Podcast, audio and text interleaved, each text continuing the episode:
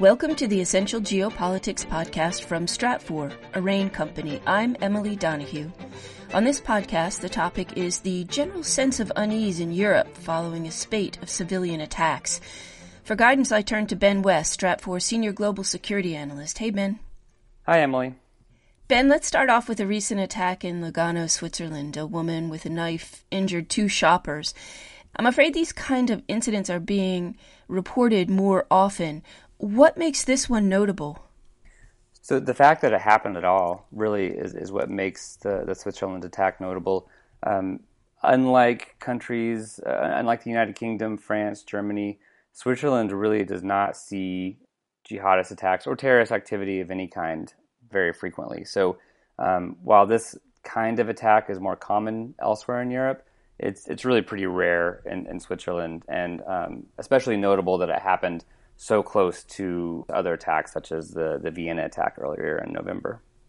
Also, it appears that the police knew about the attacker.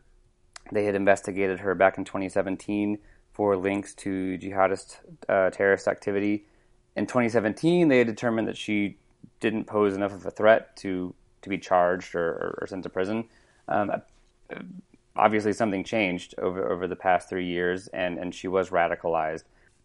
Ben, I know this seems like a naive question, but is all of this linked to the Mohamed cartoon controversy and the trial in Paris?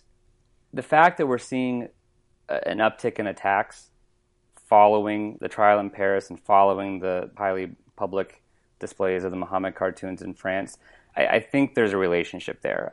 You know, I don't think these attacks are necessarily directly tied to the Mohamed cartoons.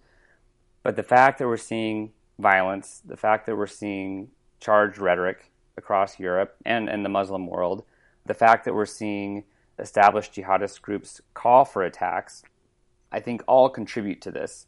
And you know, even if the attacker in this case, you know, wasn't directly attacking some sort of revenge for the Mohammed cartoons, I think the environment that it happened in certainly contributed to it. And so, for comparison, this is the fifth attack in the past 2 months.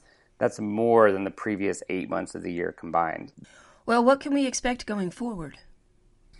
So unfortunately, violence begets violence. And based on previous studies, you know, we believe that violent attacks, including attempted attacks, tend to cluster, and that one attack can inspire the next, not always necessarily for the same reason or motivation.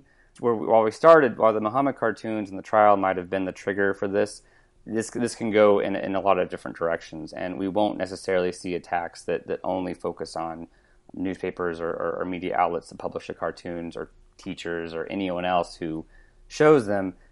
It can spread in very unpredictable ways.